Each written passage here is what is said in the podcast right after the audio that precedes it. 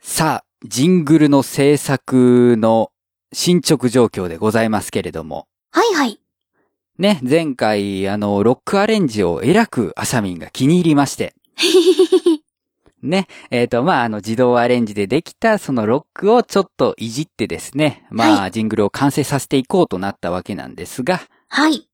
今日ですね、あの、アサミンの歌取りがうん。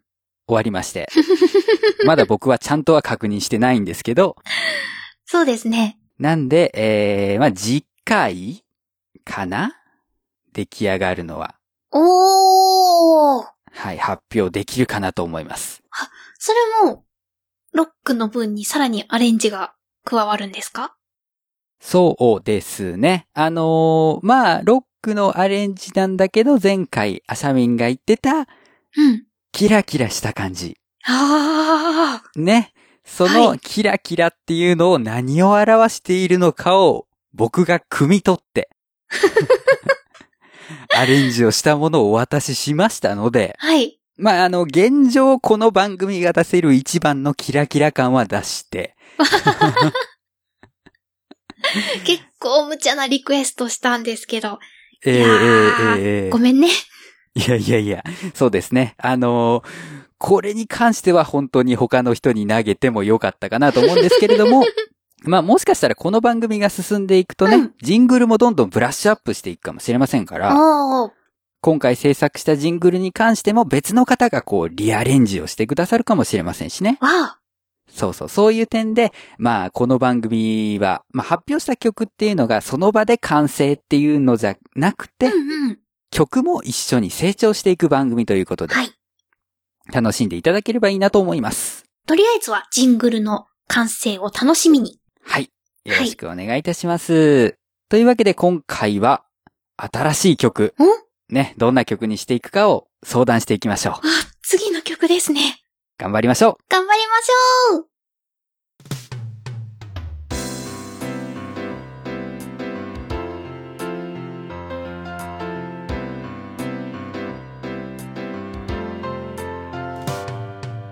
マガラジ作曲のお話をするラジオこの番組は作曲をしている人にインタビューをしたり実際に作詞作曲をしたりしていく作曲初心者によるステップアッププログラムですお送りするのは私メガネ D と佐藤あさみ、あさみんです。よろしくお願いしますよろしくお願いします。さあ、えー、ジングル制作がまあ一応番組上は一段落しましてはい。えー、ちょっとですね、その、まあ、第2回、3回、4回とやってまいりましたけれども、メッセージをいただいておりますので、おーそれを紹介していきながらですね、ちょっとそのはいジングル制作を振り返っていこうかなとはい。思っておりますので、じゃあ早速お読みしていきたいと思います。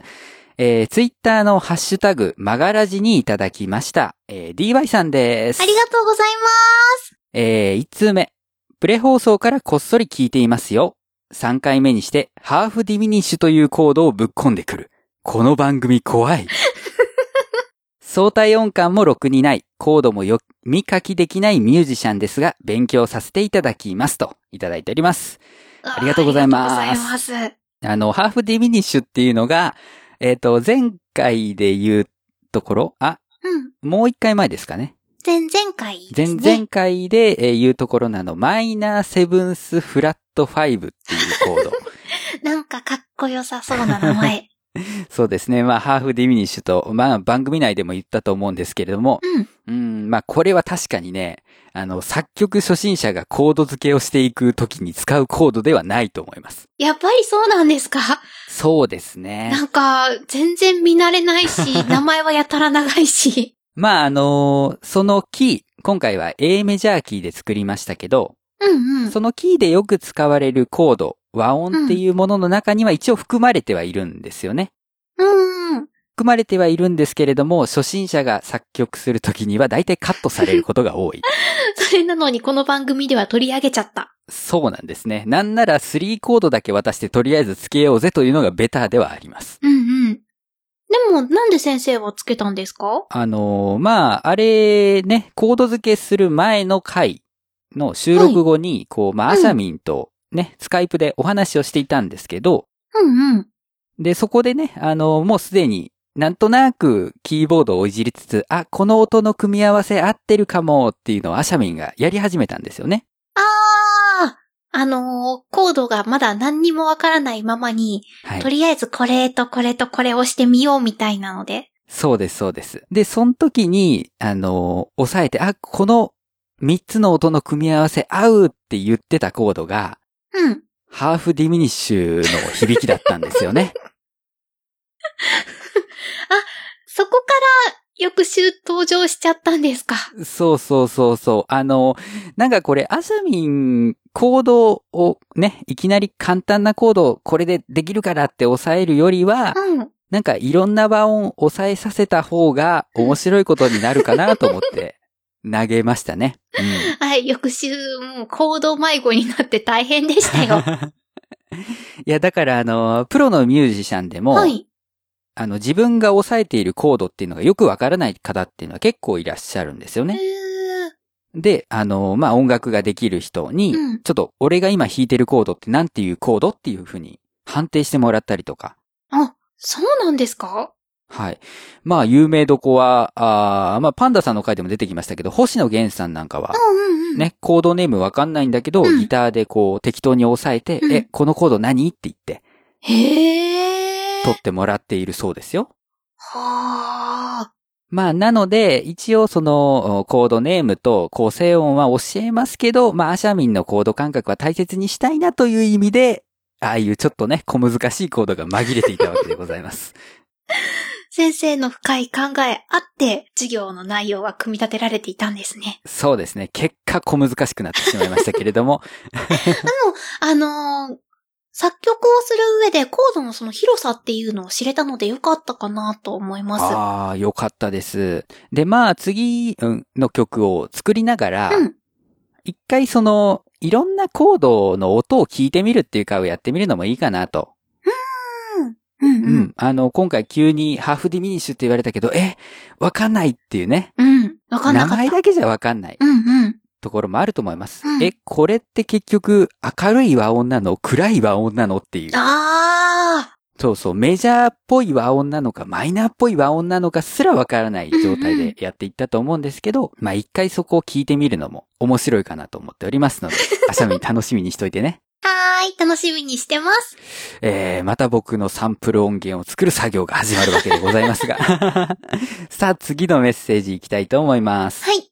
えー、こちらも DY さんに、えー、3回にいただいております。うん。えー、ちなみに僕はメロディーから作るんですが、コードをはめる前にベースライン、つまり伴奏の下を支える部分を作ってからコードをはめます。個人差あるかもしれませんし、何が正しいとか間違いということではないですが、3回目にしてやや難しめの内容だったかな、なんて、ごめんね、といただいております。ベースラインを作るんですかはい。まあ、バンド形式だったらエレキベースが担当するところですね。まあ、ピアノ弾き語りだったら左手の、まあ、場合によっては小指小指 みたいなところ。小指担当の部分で すかいや、あのーそうですね。ベースがこう動き回る時なんかは、はいはい。私、あの、エレクトーンやってたのでわかります。あの、左足の部分ですね。そうですね。エレクトーンだったら左足ですね。うん。そうそうそう。まあ、とにかく一番低い音。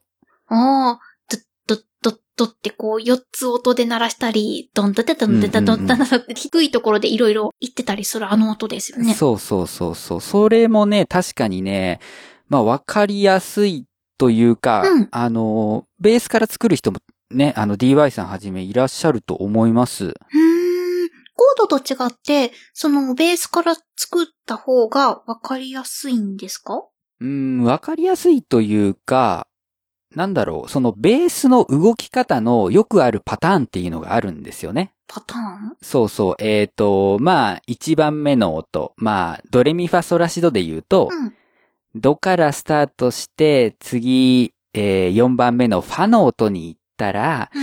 まあ次5番目のソの音に行って、次1番目のドか、6番目のラかな、とか、あるいはこう、徐々に下がっていく、ドシラソファミっていう風に下がっていくんじゃねえかな、とか、まだコードより見当がつきやすいんかなそうですね。あの、コードでつけていくんだと、あの、例えば、そうだな。D メジャーから G に行ってるのか、D マイナーから G に行ってるのか、みたいな時の区別がないですからいや、ね。全然、全然わかんない。そうだな。うーんと、 まあ、要するにコードって、あうのん、前回渡した、今回使うコードでも分かった通り、結構いろんな種類あるんですうよ。んうん。で、その中には、ベース音が一緒のやつって結構あるんですね。うーん一。番低い音が、あの、アルファベットの大文字が一緒のものっていうのが、ほうほうほうほうあってお渡ししたのだったら、まあその D から始まるコードがね、ほう。二つあったかなうん、そういうような状態なので、うん。まあベースからやっていくとそこを無視して作れるっていうのとう、んうん。あとはそうですね、まあベースっていうのは、あーあと伴奏でありながらも、こう、メロディーじゃないですけど、リフっぽくリフって何そうですね。えっ、と、ギターとかベースとかがやる、そのメロディーに相当する部分というか、ああうーんと、かっこいいフレーズうんうん。ね、あの、じゃじゃ、じゃじゃ、じゃじゃとかうね、んうんうんうん。ああいうやつなんですけど、その、結局ベースでそういう動きのあるベースを先に作ると、うん。メロディーだけじゃなくてベースからもコードが推測できるようになるんですよ。へえ。メロディーに使われている音から、あ、このコードなんじゃないかなっていうのと同時に、ベースがこういう動きできるっていうことは、まあ、使われている音的にこういうコードなんじゃないかな、みたいな。ああ。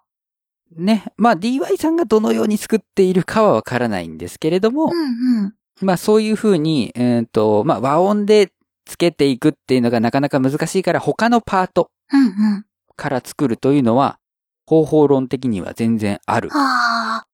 なんかパズルみたい。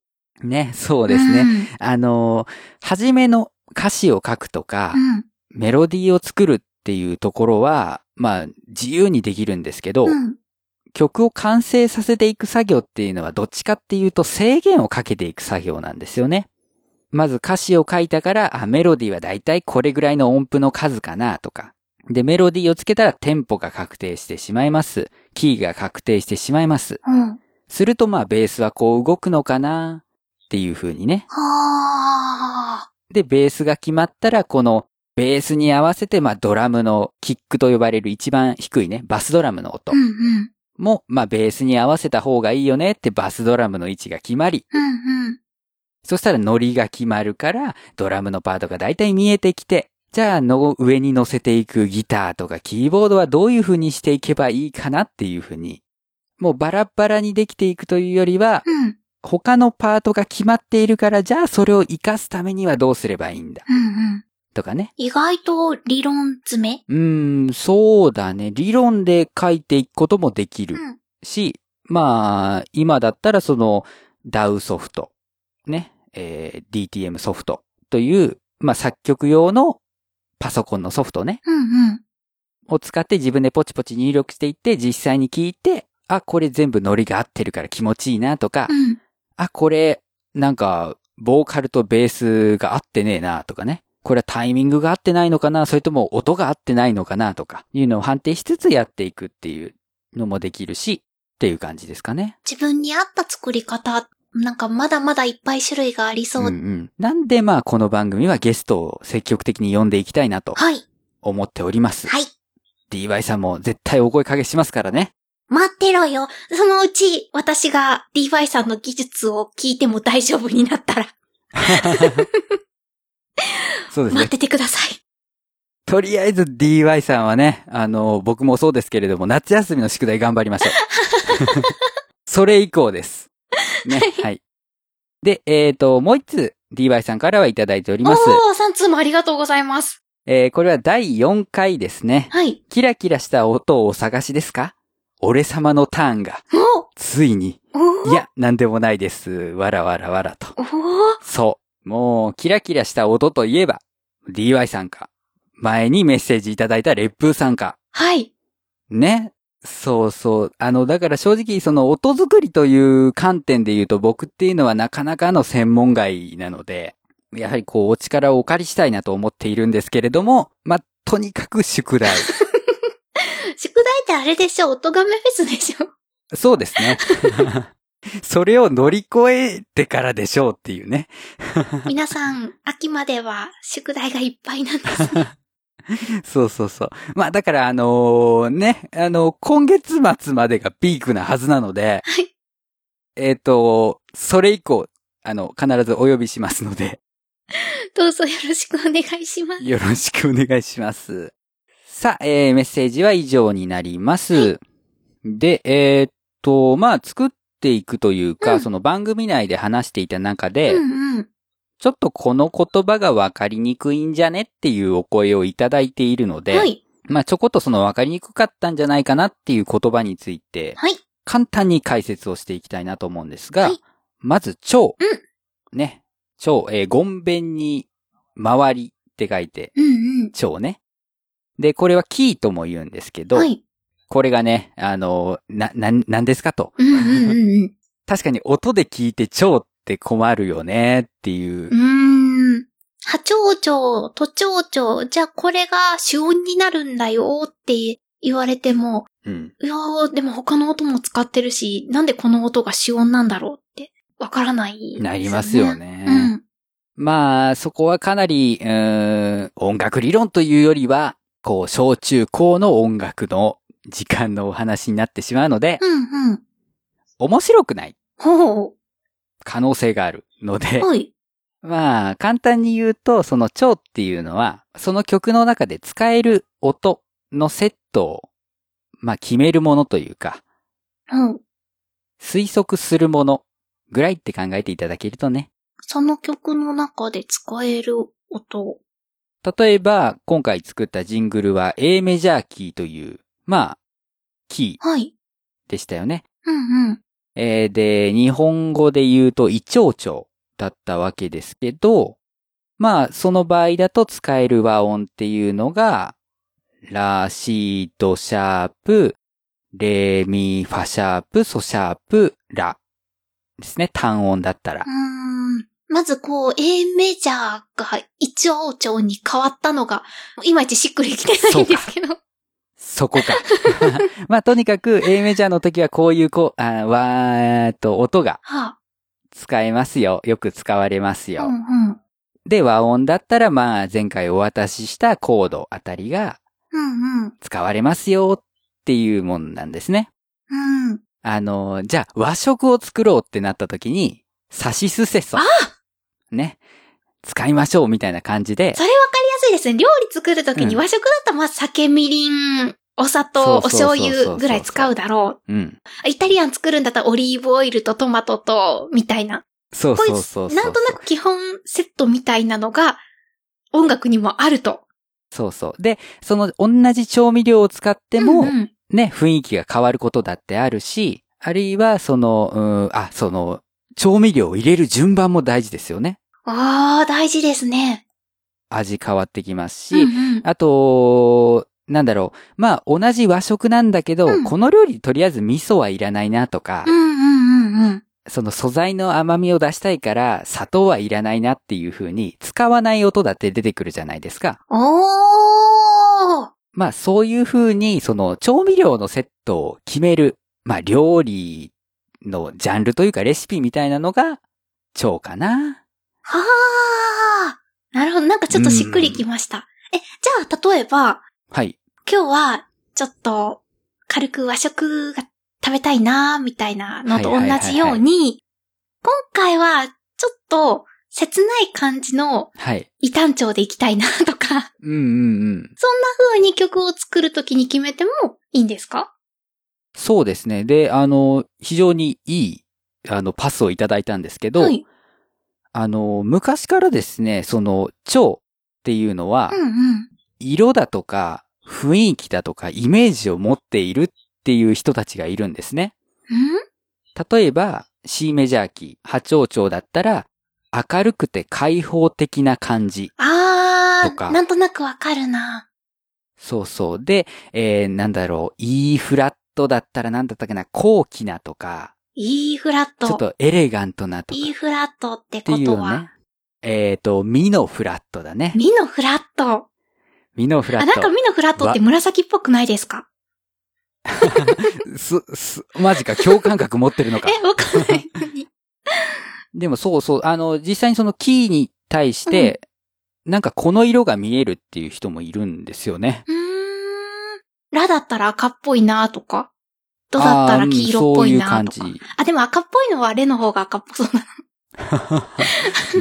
全くそれ共感できないんですけど そ、う。いや、でもこれ大体あれじゃないですか。ピアノとか覚えるときに、どの音かまずわかんないからあー赤いシール貼られそうていうるのともあか、るか黄色いシール貼られてる とか。あったな。ピアニカにシール貼ったな。死は絶対茶色だと思うんで すよ。シールではでしょどの色貼られてたか覚えてないんです けど、歯は緑っぽいなとか。わかるわかる。赤、青、黄色って、まあ3色使った後のファは緑みたいなね。なんかそんな感じがします。まあまあまあ、でもそういう風に、その、まあ特に和音とかキうん。ーから色をイメージする、なんかそういう雰囲気をイメージするっていうのがあって、おーなんでその、例えば曲を作る前に絵を描いて、うん。その絵から、あ、じゃあ次の曲このキーにしようみたいなこともできるそうですよ。ええもう芸術家のその感性ってよくわからないです。そうですね。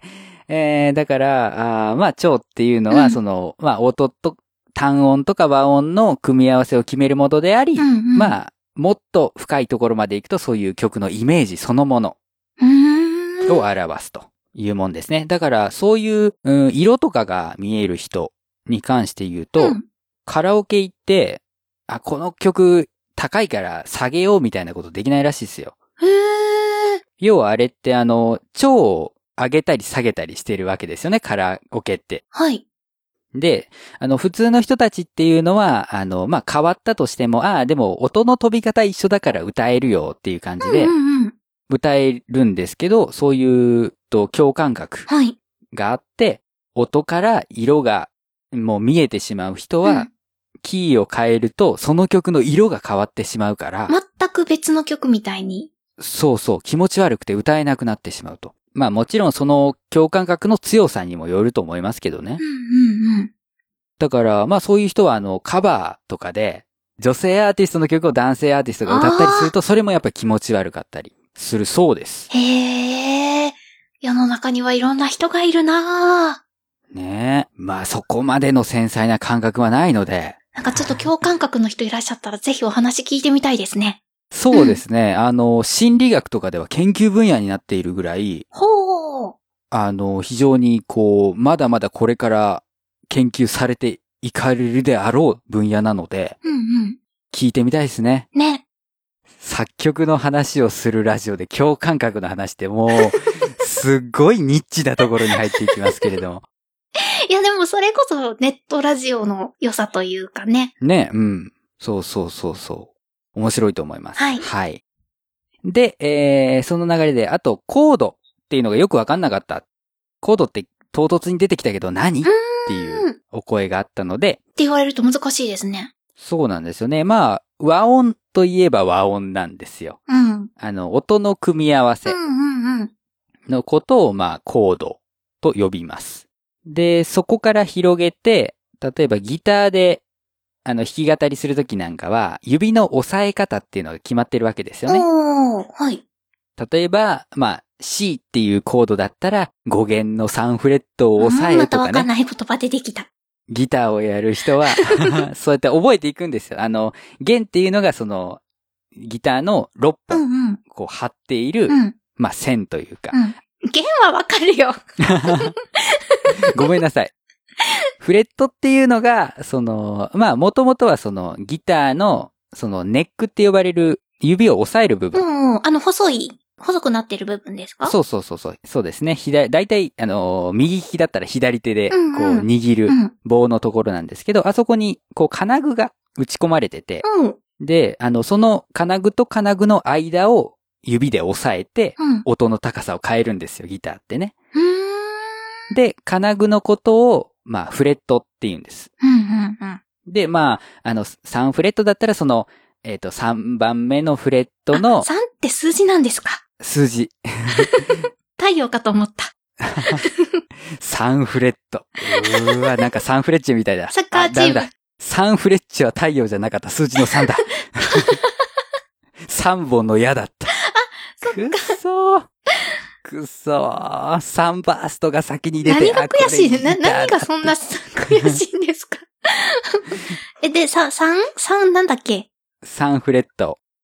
だったうら、んその3番目、うんあの、左というか、あの、何も押さえていない状態が、まあ、0と数えて、うんうん。そこから、まあ、左から順に1、2、3って数字がついてるんですけど、その3フレットの、うーんと、左側。左側。 難しいね。あの、右手使って、うん。あの、弾くというか、うんうん。こう、じゃらんと音を鳴らす方と反対側のうん。 3フレットに近いところを押さえる。これはちょっと映像で見ていただい て。ああ、うんこんなに説明難しいか。ギターやってる人にきっともどかしい今の時間ですね。ねう。ん。まあ、そういう押さえ方があってう、んうん。で、それをまあ、コードフォームと呼んだりするんですけど、うんまあ、もっと単純にコードと呼んだりね。その、まあ、和音の音の組み合わせとか、うんうん。うん、あるいはもっと実践的に、その、どういう高さの音を組み合わせて弾くかみたいなところも含めて全部コードっていう風に言いますね。あの、コード譜なんていう楽譜もあったりして、はい。それ見ていただくと、あの、アルファベットだけしか書かれていない。ああ、楽譜ってい見うのたがあるこんですよねとあります。で、あれはその楽譜に書かれたそのアルファベットから、そのコードっていうのが、あ、これは C って書いてあるからドミソだなとか、うんうん。まあ、C って書いてあるから、じゃあギターでその C のコードフォームを抑えましょうとかね。わかった。音楽家だけがわかる暗号だ。あー、でも、そうですね。だから、要は具体的に音を指示するんじゃなくて省略している言葉というかうん、うんうんうん。ね。えー、そうですね。業界用語的に言うと、正満とかね。ん正満とか、てっぺんとか。ははははは。てっぺんって、いや、だから、え、今日12時回りますかねでいいうんじゃない。うんうん。でも、まあ、それがもう煩わしいから、てっぺん超えるかなっていうね。おー。そういう感じで、えっ、と、ここはドミソシかなっていうのめんどくさいから、あ、ここ C メジャーセブンですねっていう感じうんうんうん。かなうん。で、まあ、このコードっていうのも、その、さっきの超うん。でね、こういう曲を作りたいときには、あ、じゃあこういう和音のセットがありますよねっていうときに、うんうん。まあ、いちいち、えっ、と、これ波長長だから、えっ、と、ドミソっていう組み合わせと、えーレファラっていう組み合わせとって言ったらめんどくさいじゃないあー、うんうんうんうん。一個一個の音言っていったらめんどくさいから、あ、波長長 C メジャーキーだから C、D マイナー、E マイナー、F、G っていう風に、こうね、簡略化して短く言っていく。あー。料理もありますよね。さっきの調味料の話に戻ると。そうだね。あのーすでに作られている万能うんうん。調味料というか、あの、便利ですって知ってますねに便利ですって。あの、お酢をベースにした、その、調味酢便利ですというのか酢はお酢の酢お酢の 酢。だから本当に、あの、だから、あの、砂糖とかそういううん他の調味料がすでに入ってて、あーははは。その便利ですをかけるだけで、うんその酢の物が作れたりだとか、いや、素晴らしい。ね、あの酢飯が簡単に作れたりだとか、おー。それをこう、ジップロックなんかに入れて、こう、えー野菜入れて揉んでやると、それだけで浅漬けになったりだとか、だからその、えっ、と、じゃあこのお酢、酢飯に入れるお酢っていうのは、えっ、と、お酢と塩と砂糖とっていうところを、うんうんいや、便利ですねっていう感 じ。 わかりやすくなりましたかね、この説。なってんのがね、どんどんこう迷子になっていってるというか、いろんなものを例えようとして散らかしていっている段階の気がするんですけどね。いつかこの辺もうまく説明できるようになりたい。そうですね。もうそこら辺に調味料の瓶が転がってますけれども。まだ料理初心者の二人なんでね、そうそうそう。 一品作るのにもどちらかしてってますよ。もうギター弾くのに手に調味料だら けもう。弦が錆びる錆びるっていう状態ですけれど大も変。大変。はい。まあ、そうですね。説明も上手くなっていきたいですね。ね。さあ、あまあ、その二つですかね。とりあえず触れておくべきは。はい。蝶とコードのおさらいでした。はい。じゃあ、こっからははい次、どんな曲作っていきますかっていうお話ですよ。はいわーい。ね。ステージ2。どんなの書きたいえ 編集中のメガネ D です。ここから次に書く曲の話し合いを始めているんですが、案の定、時間が非常に長くなってしまっておりますので、えー今回はカットいたしまして、後日その部分だけ配信したいと思います。ご迷惑をおかけしております。初めての曲作り、ま、ま、ま、まがらじ。まがらじ作曲の話をするラジオエンディングです。はーこの番組では皆様からのメッセージをお待ちしております。メールアドレスはすべて小文字で、最高段アットマーク gmail.com、saikohdan アットマーク gmail.com です。ブログにございますメールフォームもご利用ください。ツイッターにはハッシュタグがございます。ハッシュ、マガラジ。漢字の曲に、ラジはカタカナです。こちらをつけてツイートしていただきますと、今回の DY さんのツイートのように拾うことがございます。そして、お知らせですね。はいえー今年のおとがめフェス2016パッション参加させていただきます。イェーイイェイ夏の宿題ということで頑張っているわけですけど、おー、夏、もうぼちぼち終わりそうですけど、先生の進捗状況はどうなんですか、そうですね。まあ、子供の頃からね、宿題は結構ギリギリまで溜まっちゃうタイプの人間だったんですけ ど、うん、あの私も。ううんん。うん。うん。あの、今、必死にやってます よ。必死にやってますよ。あの、もう昨年はですね、うんその、音圧が低い低いと。何音圧って。あ音の、そうだね。えっと、じゃあ、あさみんも収録してるから、うん。その自分の声が波形としてさ、はいはい。画面に現れてるのって見たことあると思うんですけど、はい。あの波形が小せえってこと。あだかシンプルら、うん同じボリュームで再生したとしてもあ、、うん。なんか、あれお前んとこインパクトが薄いなというかなん、か遠くない そうそうそう、音小せえなみたいな。 とか言われているので、その必死にこう音圧を上げるための手段をね、調べたりとか。ほうほう。そうよ。で、まあ今回はちょっと難しい曲なんですよ。うーん2曲ともアレンジが。うん。うん。なんでね、頑張ってるとしか言えない。試行錯誤中と。はい。はい。という感じですね。えー、まあ、あの、無事に行けば11月にございますので、ぜひともよろしくお願いいたします。間に合いますように でもすごい楽しみにしてます。はい。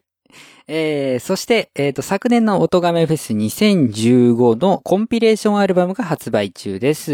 私、メガネティとアシャミンの、はい。えっ、と、アイドルグルねープ、音密が収録されています。おりますので、えーよろしくお願いいたします。はいえーまあ、第1回のゲストのパンダさんのね、うんあの、アニマルキャスターズの曲も入っておりますし、そうそう。今年のね、おとがめフェスへの参加者さんもいっぱいそうそうそうそ曲う提供されてますから、もうね今年の分の予習にぜひ一枚。よろしくお願いいたしよろしくおま願いいたす。しますあと、まあ、僕は参加してないんですけど、はい2014の、あの、コンピレーションアルバムうんはも、いはもいのとしては売ってるようなので、うん。まあ、詳しくは、その、コンピレーションアルバムに関する情報は、あーまあ、音亀さんの方をね、はいえーチェックしていただきたいと思います。ブログにリンク貼ってます。貼っておきます。あ2016で大丈夫ですよ。あ、そうですね。というわけで、今回のマガラジはここまでにしたいと思います。はい。取れ高が結構、たっぷ り。1.5取倍れぐらい。高なのかな、これ。 ただ、ね、あの、あ、この番組クソ長えなっていう番組と同じぐらい回しているん で。はい。というわけで、今回のお相手も、私、メガネディと。あさみんでした。それでは皆さん、また来週バイバイ